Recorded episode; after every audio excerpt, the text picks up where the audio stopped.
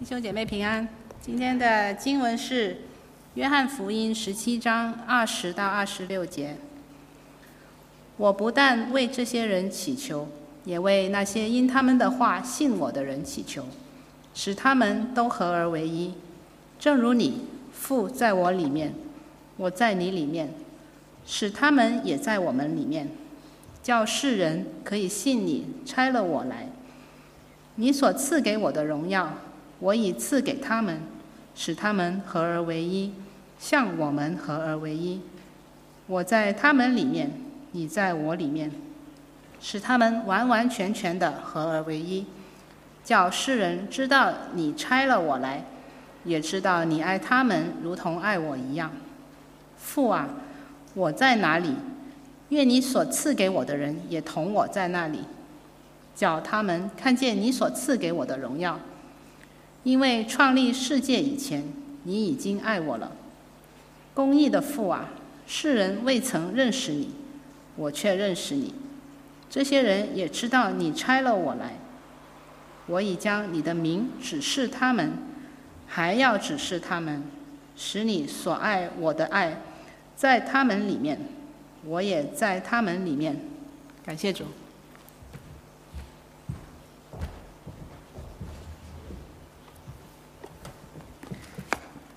弟兄姊妹平安。我们今天很高兴，我们这么多弟兄姊妹来到这里。好，我们在啊，我们首先看到阿文尼家来了。我们也有打鼓的小小孩来打鼓，也有弹琴的，也有读圣经的。谢谢。好，咱们低头祷告好吗？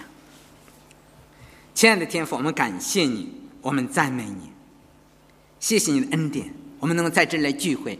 我们这么多的弟兄姊妹一起的来到你施恩的宝座前。为要得连续蒙恩惠，让主做我们随时随地的帮助。我们感谢主，主啊，我们虽然啊，在这个疫情的当中，我们没有一个人能够完全的免免疫，主啊，但是主你的同在来到我们的中间，主啊，我们把感谢把赞美都归给你。我们感谢主，这星期让阿文弟兄、让薇薇姊妹还有 Jonathan 啊，都能非常的平安来到我们的中间。主啊，把感谢赞赞美都归给你。你来祝福他们，来施恩给他们。主啊，谢谢你把杨峰和姚琪和猫宁一家也交在主的手中。我们看到你一个一家家的都在主里面越来越蒙恩。主啊，把感谢、把赞美都归给你。主啊，你来祝福我们今天的聚会，愿你的圣灵来充满我们，让你的圣灵的恩高来高摩我们。主啊，尽管我们的教会非常的弱小，但是在主的眼里却是在主的眼里，我们却是每个人都是。一样的，在你的面前是宝贵的。主啊，我们把感谢、赞美都归给你。愿你的圣灵来在我们的中间运行。主啊，让我们每个弟兄姊妹都能深切的感受到你的同在。谢谢主你的恩典，你祝福你的话语，听我们的祷告，奉主耶稣的名求。阿门。今天呢，啊，我们的题目呢是耶稣为我们祷告。我加了一个小的标题，就是合一。与相爱和与相爱，你知道《约翰福音》十七章整章记载的都是耶稣的祷告啊。今天呢啊，我们讲祷告的最后一段，然后的我们上一章上一次已经讲了以前的最后的一段呢。耶稣是为普世的教会祷告，为我们教会的合一祷告啊。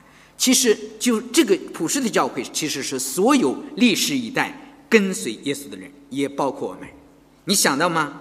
在两千年前，耶稣已经为我们祷告了。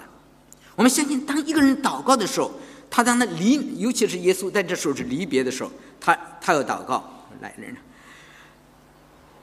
你知道吗？一定是他心中最关心的事情，是不是啊？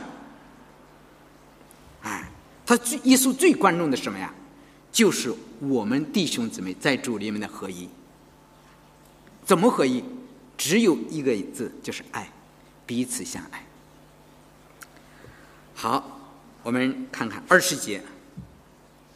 我不但为这些人祈求，也为那些因他们的话信我的人祈求，使他们都合而为一，正如你父在我里面，我在你里面，使他们也在我们里面，叫世人可以信你拆了我来。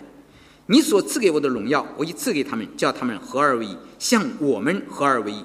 我在他们里面，你在我里面，使他们完完全全的合而为一，叫世人知道你拆了我来，也知道你爱他们，如同爱我一样。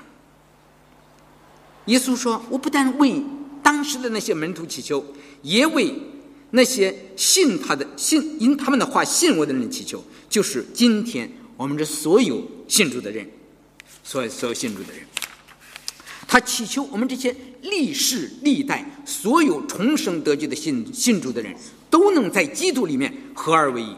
这种合一，是属灵上的合一，你知道吗？他都说啊，你在我里面，我在你里面，还有说我们一同的在他们里面，是不是啊？然后是完全的合而为一。我们这些弟兄姊妹，我们的合一是灵里的合一，是不是啊？我们都同样的被圣灵重生。重生在神的家里，是不是啊？我们有同一位父亲，我们重生在同一位家里，是吧？说白了，我们这些弟兄姊妹，这个三位一体的神、圣父、圣子在我们的里面，同样是吧？我们也在圣父、圣子的里面。所以，耶稣祷告的合一，不是行政上的合一，不是组织上的合一。不是形式上的合一，也不是通过一个复杂的机构建立的人为的合一，更不是世界上的宗教的大融合，这些个东西都都是外面的。耶稣所寻求的合一，是祷告的合一，是我们在生命上本质的合一，就像他与父合而为一一样。他说：“父在子里面，子在父里面，是不是？”他让我们也能进入到那个父父与子的合一的里面，好让我们能够完完全全的合一。所以教会的合一是在圣父、圣子里面的合一。所以耶稣说：“认识你独一的真神，并且认识你所差来的耶稣基督，这就是永生。”我们的合一是建立在这样的基础上，你知道吗？可以说，我们这些弟兄姊妹的合一，是圣父圣子那种合一的延续。如果你想想教会里不合一，我们能够进入到圣父与圣子的合一吗？是不行的，是不是啊？只有我们的合一了，我们才能进入到圣父与圣子的合一里面。你知道，父与子之间的合一啊，是爱心与顺服的合一。你知道，看到父爱子，子顺服父。这样的合一，是建立在爱和顺服的基础上。我们的合一怎么样？也是建立在相爱和顺服的基础上。我们因为爱神的缘故，我们弟兄姊妹怎么样？彼此顺服，彼此的相爱。所以，真正的合一，完全是在我们每个弟兄姊妹能够彼此相爱、彼此顺服的基础上建立起来的。如果没有彼此相爱，怎么样？就不可能有真正的合一。我们基督教会的组织的方式不一样，敬拜神的方式不一样。我们每个人，我们过去的经经历不一样，是吧？我们的对教会的观点也不是完全相同。但是神把他的爱放在我们每个人的心里。如果我们每个人都真正的爱主，我们就能打破人与人之间、教会与教会之间的隔阂，能够在爱里面彼此相爱。彼此彼此相交，所以我们能够超越一切人为的差异，能够在主里面合一。教会的合一是非常重要的，知道吗？因为我们知道教会是基督的心腹啊，是神把我们每个人从世界中分别出来的。我们的教会是属于神的，因为教会属于神，这个世界怎么样？不喜欢我们。你上次说，世界是恨我们，我们被世界世人逼迫是自然的。如果我们不合一的话，怎么样？这个世界很快就把我们吞灭掉了，把世界吞灭掉了。所以耶稣就是这样的嘱咐我们要合一。但是我们知道，人的本性怎么样？它就是分裂的，就是分裂的，而不是联合。因为在人世间分门别类，彼此相斗是人之常情。我们从小就接受的教育怎么样？与天与天斗，其乐无穷；与地斗，其乐无穷；与人斗，其乐无穷。我们接受的都是相互斗争的教育。说白了，可能可能有的人在马来西亚，可能在国外还不这样，你知道吗？但是耶稣说，如果你一国自相纷争，那个国就站立不住，是不是啊？如果一家自相纷争，那个家就站立不住。教会乃是神的家，如果教会里彼此相对的话，教会就没法没法站立得住。你知道，人与人之间彼此相对的结果就是两败俱伤。无论是在家庭之间，无论是在团体之间，还是在国家之间，都是一样，是不是啊？你看看乌克兰，看看俄罗斯，你知道吗？我真的想有的时候想给普普丁写封信，告诉你你们这不是窝里斗吗？是不是啊？他们本来就是一家呢，是吧？现在他们他们之间不管是谁赢谁谁输，是不是啊？最后的结果都是两败俱伤，是不是啊？你知道俄罗斯，因为普京他害怕这个俄罗斯在世界上的地位受到西方的威胁，是不是啊？你想想他，他轰炸乌克兰，他自己的经济会遭受重创，消削弱了他的力量，从此以后他再也没有办法跟欧美抗衡了。一个两个国家之间的斗争是这样。一如果一家的成员之间彼此相争呢，这个家也一定会败落，知道吧？我们中国有句话古话：“家和万事兴。”说不仅是我们的小小家庭，我们的大教会的大家庭也是这样，是不是？我们中国老早就是这样，是不是？我们强强调是夫妻之间那相敬如宾，是不是？夫唱不妇随，圣的圣经上教导我们是彼此相爱，彼此的顺服。其实，可能我们很多人都在彼此的相争，彼此的相斗。很多人都是这样子，凭着血气，能在在肉体里一争高低，是吧？谁也不肯服谁，是吧？我最近呢，我们在早早很多年前在读书的时候就认识一对很好的朋友，他们两个人都好好人嘛，是绝对是好人。啊，那这么多年来，你什么？他们生活是绝对是幸福，物质上，懂了吧？绝对是幸福，啊，什么都不缺，富足的流，富足的流油，懂了吧？但是怎么样？幸福的怎么？离他们好远呐，好远。这星期我给他们打了个电话，你说两个人啊，没有什么大的，呃，不冲突，没有什么大事说，真的说白了都是那些鸡毛蒜皮的事情。对吧？鸡毛蒜皮事，就是因为不肯和睦，把过去三十多年的幸福完全的都浪费了，完全的浪费了。我给他说：“我说你把这些陈芝麻烂鼻子都扔到垃圾堆里，都扔到垃圾桶里，明天你们两个人就可以过好日子了，就这么简单，就这么简单。这是在家庭里啊，在教会里也是这样，是不是啊？在教会里这样，我们真的。”我们常常有的时候，他们的有的时候在有的教会里，就看谁的恩赐大，谁的能力高，你知道吧？所以在那些有的教会里，那些有恩赐的人都像明星一样，对吧？众星捧月一样，懂了吧？看我的能力大，是不是啊？我的恩赐好，所以我的教会怎么样，就成老大了。别人怎么样，都听我的。那你其实这不是世界上那一套吗？是不是啊？这跟耶稣所说的是背道而驰。耶稣说：“说在你们中间不可这样，你们中间谁愿为大，就必做你们的用人；谁愿为首，就必做你们的仆人。正如人子来，不是要受人的服侍，乃是要服侍人，并且要舍命做多人的属将。你知道吗？我们看到耶稣，他本来是神，是吧？在荣耀之中的神，却来到人世间，为我们这样。”卑微渺小的人，有罪的人做仆人。说每次看到耶稣的谦卑，哎呀，我还有什么可以自高的呢？是不是啊？所以我们在教会里都得需要效法耶稣，甘心乐意的来服侍神，是吧？谦谦卑卑的服侍弟兄姊妹，不是为了让别人看我，我，我，懂了吧？我们做这些服侍都不是给人看的，因为神。看到了一切，你知道，你每一次忠心的服侍，在神那里都有真正的赏赐。你知道，耶稣说，如果我们能合而为一的话，就能够让世人可以信是你拆了我来，叫世人相信。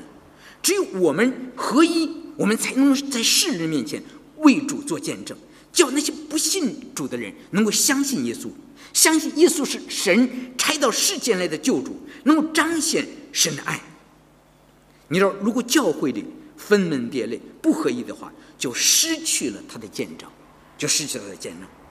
如果世界上呢看到基督的教会分门别类，是吧？门派林立，信徒之间不合一，他就看不到我们的信仰到底有什么价值呢？是不是啊？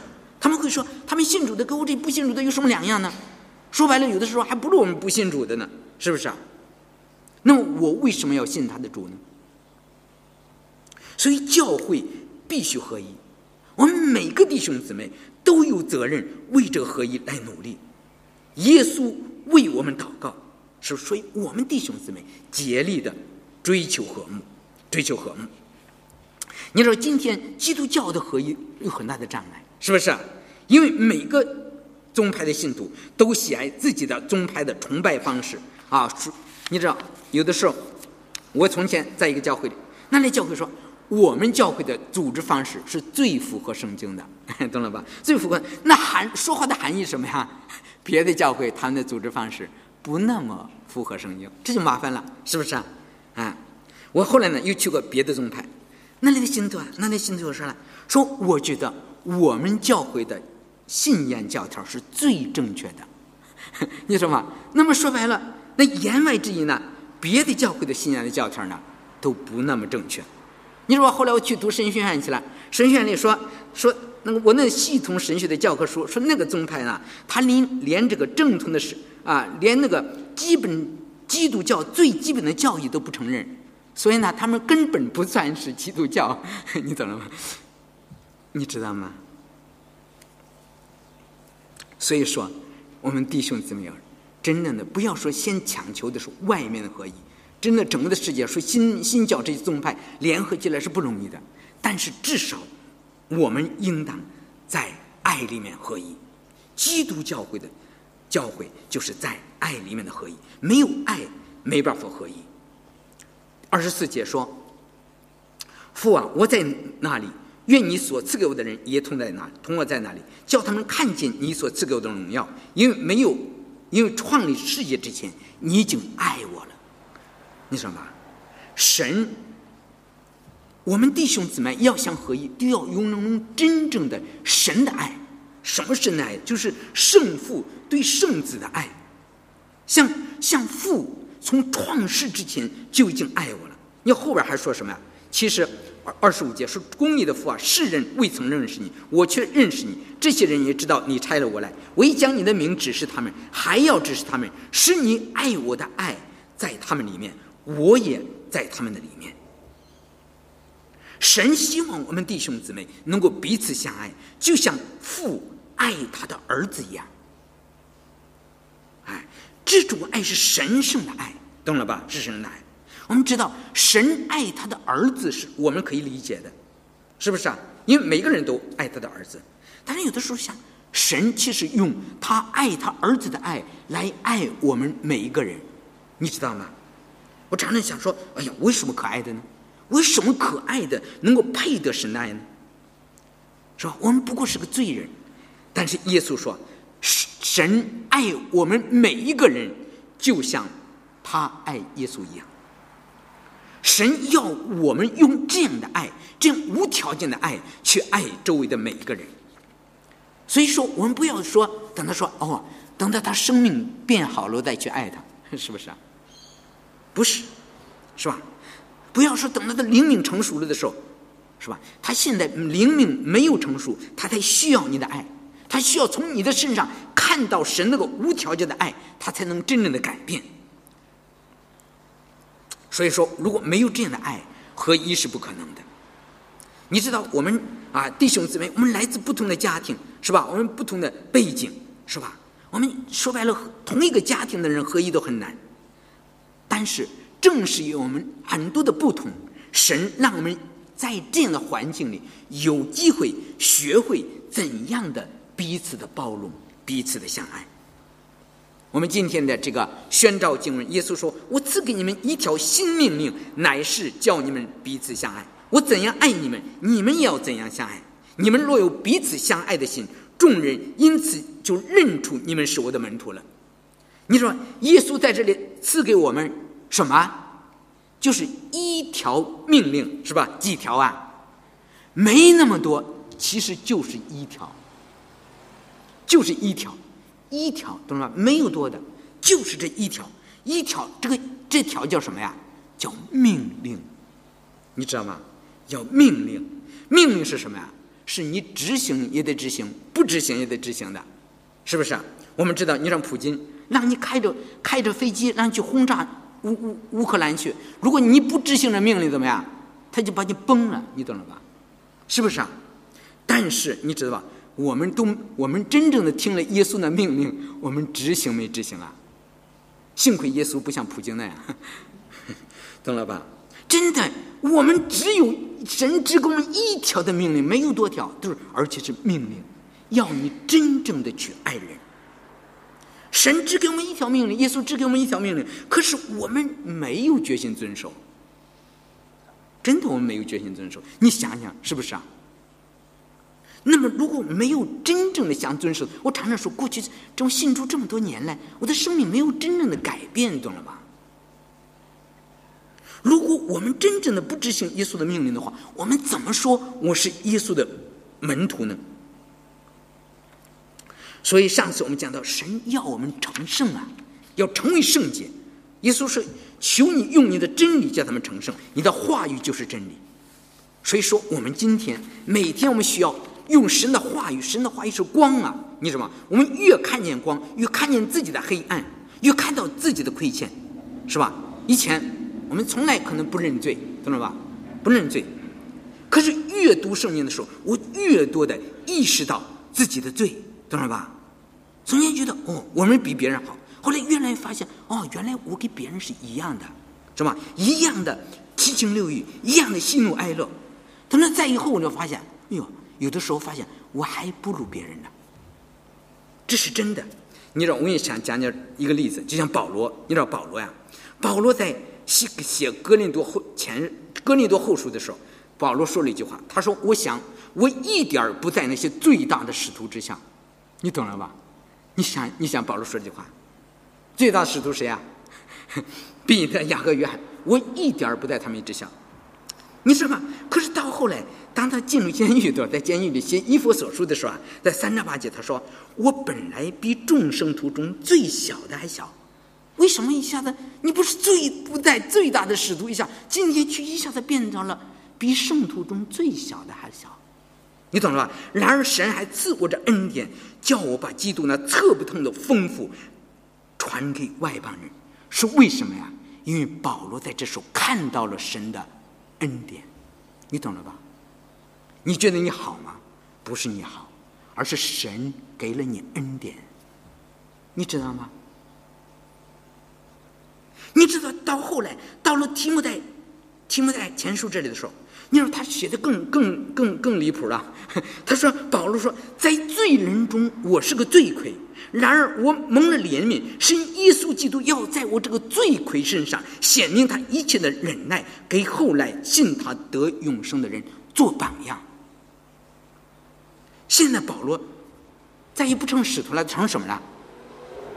罪人中的罪魁，你知道吗？从自己认为是最大的使徒，到自己认为是使徒中最小的，不配成为使徒，再到最后看到自己乃是罪人中的罪魁，这个才是很伟大的启示。保罗说：“我蒙了什么？蒙了怜悯，看到了神的恩典，看到了神的怜悯。到后来他说：我今日成了何等人，都是蒙了神的恩才成的。”不是我自己有多么好，而是神怜悯我，神宽容我，神忍耐我，我的一切都是神的恩典。如果不是神的恩典，我可以跟别人一样的去杀人，一样的奸淫，一样的贪婪。今天我为什么不像世人那么做？是因为神给了我恩典，你懂了吗？所以说，不是我好，而是神好。不是我行，而是神行。那么这个时候，我们还敢把荣耀归给自己吗？如果我们真正的看到我们生命中那个罪人的本质，我们看到神他能够包容我的软弱，那我为什么不能包容弟兄姊妹的软弱呢？如果神宽容我，是吧？我就没有理由不宽容别人，是吧？既然神能够恩待像我这样的罪人，那么我为什么不能用同样的爱去爱我们周围的人呢？我们每个人都非常谦卑，是吧？我们都说我是个罪人，是吧？罪人说，但是我们很多时候我们觉得我是个罪人，但是我觉得我自己还挺不错，我至少比三呃张三强，是吧？比李四好，是不是？很多人都这样。你真的，当我们我们每个人都是带主面前，都说：“哎呀，我是个罪人，是不是？”但是你的罪在哪里呀？有个人信主了，他要认罪，他认了一个钟头在那里。你知道他想的什么？我有什么罪呀？是不是？其实都是太太霸道，都是孩子不听话。他什么罪也没认出来。你说，当一个人没有圣灵光照的时候，想到的都是别人的不对，看到的都是别人的错儿，每天数落的都是别人的不是。我们真正的，我们真的可能不认识我们自己啊！我不知道弟兄姊妹，你知道你自己的软弱在哪里吗？你真的，你知道，我们每个人都有弱点的。这周我给我的朋友在说，我夫人想夫人，他说：“哎呀。”他说：“我也有，就是我有自己的弱点，懂了吧？你真知道，你知道你的弱点在哪吗？其实就是你的弱点造成了你现在的生活这样的不幸福，不是别人的弱点。你知道，只有当我们一个人被圣灵光照的时候，才看到自己的错处。所以我当我看到我自己的黑暗的时候，我就不再那么自疑了，我不再用一个完全人的标准去要求别人。”你懂了吧？我自己都不是完全人，是不是啊？当我们意识到我们自己的弱点的时候，我们才能啊去接纳别人的弱点。我们一看到自己的亏欠的时候，我们才能谦卑的去接纳别人。只有当我们真正的认识我们自己，我们的心才能谦卑下来，谦卑下来，柔软下来。我们开始看到别人的长处。哎呀，是我自己所没有的。你能知道别人的身上有你自己没有的那些个好的品质吗？我们可能很少，真的。我看他们教会有有的弟兄姊妹，真的无论跟任何人都能和睦。我得知道哇，在这个人的里面，在这个弟兄，在这个姊妹的生命里，他有基督的生命在里面。你懂了吗？如果没有基督那个生命在里面，他是做不到这一点的。是吧？只有这样，当我们看到这的时候，看到哦，神，你看我我们都弱点，但是神是这样的恩待我们，所以我们的心变得谦卑，变得柔和。所以说，我们先不要讲到说整个普世的教会的合一，你知道吗？没有。一个一个的人内在生命的更新和改变，教会是不可能真正的合一的。所以说，我们每个人都需要我们自己的生命真正的改变，要改变，从最小的做起，从我们的家里做起。常常说，你知道那个有个有非常有名的传道人，他说，一个人他真正的属灵，就是你在你的家里属灵，那就真正的属灵了，懂了吧？先。用神的爱来爱你的太太，爱你的先生，爱你的孩子，啊！不要说我怎么有了这么一个孩子，是不是啊？是吧？浪费了我一生的事业。我知道有一个人啊，非常的聪明能干，可是孩子就是非常的调皮，结果他非常的生气，懂了吧？他觉得就是他的孩子，让他的一生的事业给怎么样破坏掉了。其实神不是让你一生为你的事业活着，神让你的一生只为一个字活着，就是为了爱活着。你可能神给你一生，你的一生的意义就是让你照顾那个一个需要爱的孩子，用你的爱去爱你的邻舍。耶稣说：“是不是？爱你周围的人，不只是对那些爱你的人好，懂了吧？也要对那些不爱你的人好。我常常说，是吧？你怎么喜欢你那些喜欢的人，是吧？这个人很可爱，你很可爱。你同样用同样的爱爱那些你不喜欢的人，你知道吗？你需要克制你的心里的恶，那些罪，你才能去爱那些你不喜欢的人。真的，你知道，当有个人不喜欢你，你你要真正的给他一点爱的话，很勉强，你知道吧？你知道，我在常常是圣经中赞美诗有句话说：“罪与恶久居心内。”你知道吗？罪和恶就在你的心里。当你能够立志克制你里面那个罪、那个恶，去爱那个你不喜欢的人的时候，神他就看得见的。当你这么做的时候，你知道吗？你的本性就在改变，你知道吗？神在提高你生命的品质，你变得越来越好，变得越来越良善。说白了，变得越来越像谁啊？像耶稣，越来越像神，在你的生命中就能彰显神的荣耀。同样是在教会里也是这样，和弟兄姊妹真正的合一相爱。你知道吗？如果我们这样做的好，我们就是在彰显神的荣耀。我们的荣耀不是说要照着我自己的意思做什么，不像世人一样，我想怎么样就怎么样，是不是啊？那都是人的荣耀，你知道吗？如果我们跟随耶稣的话，我们真正的必须先舍己，舍己，放下自己的看法，放下自己的愿望，你知道吧？跟那些不不容易相处的人去和好，跟那些个不同背景的人做到合一，那真的不是一件容易做到的事情。所以耶稣说，你要跟随耶稣的话，你就必须来背十字架。有的时候我们追求为了跟人和睦，说我们可能被人误解，甚至忍受一些冤屈的苦楚。但是你知道，这个就是你的荣耀。我们上次讲到说，耶稣把什么看成的荣耀啊？把他在十字架上的羞辱看成的荣耀，你懂了吗？耶稣本来是荣耀的神，却却变成一个人，懂了吧？来到这个世界上，这种降卑，耶稣就是他的荣耀。耶稣最后为我们这些人羞羞惨惨的，你知道吗？赤身钉在十字架上，这个就是耶稣的荣耀。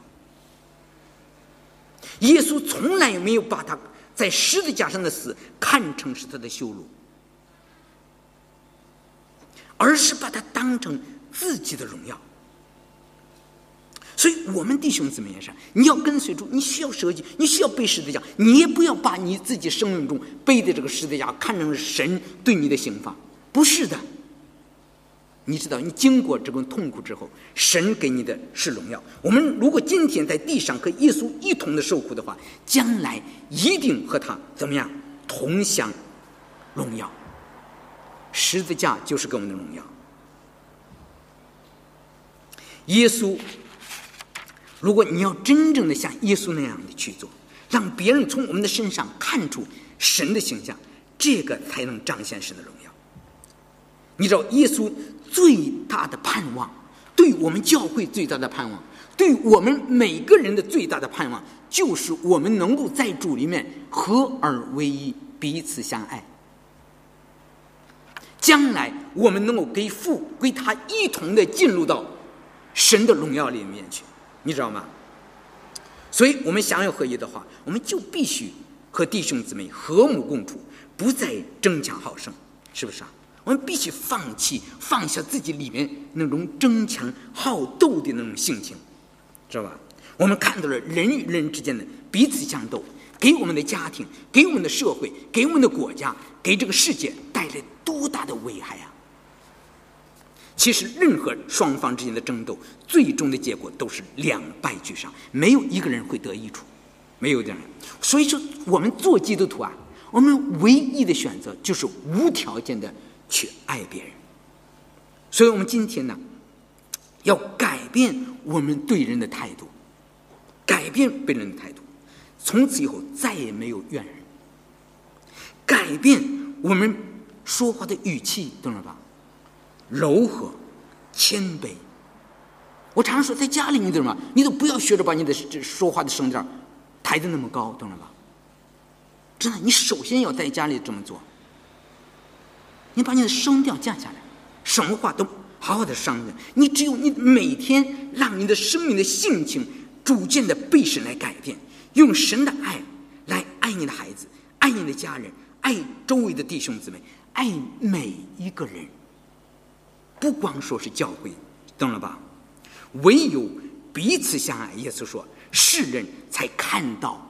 神的荣耀，才看见我们里面真正的有耶稣的生命，我们真的是耶稣的门徒，我们才能够为主做见证，彰显神的荣耀。好，我们低头祷告。亲爱的主，我们感谢你，感谢你在临临别前来为我们祷告。主，我们把感谢、把赞美都归给你。你在十字架上彰显了神的爱。你就是用爱，要用神的爱来代替这个世界上的仇恨，用真理来代替谎言，用光明来驱走黑一切的黑暗。我们求主帮助我们，真正的我们的弟兄姊妹在主里面合二为一。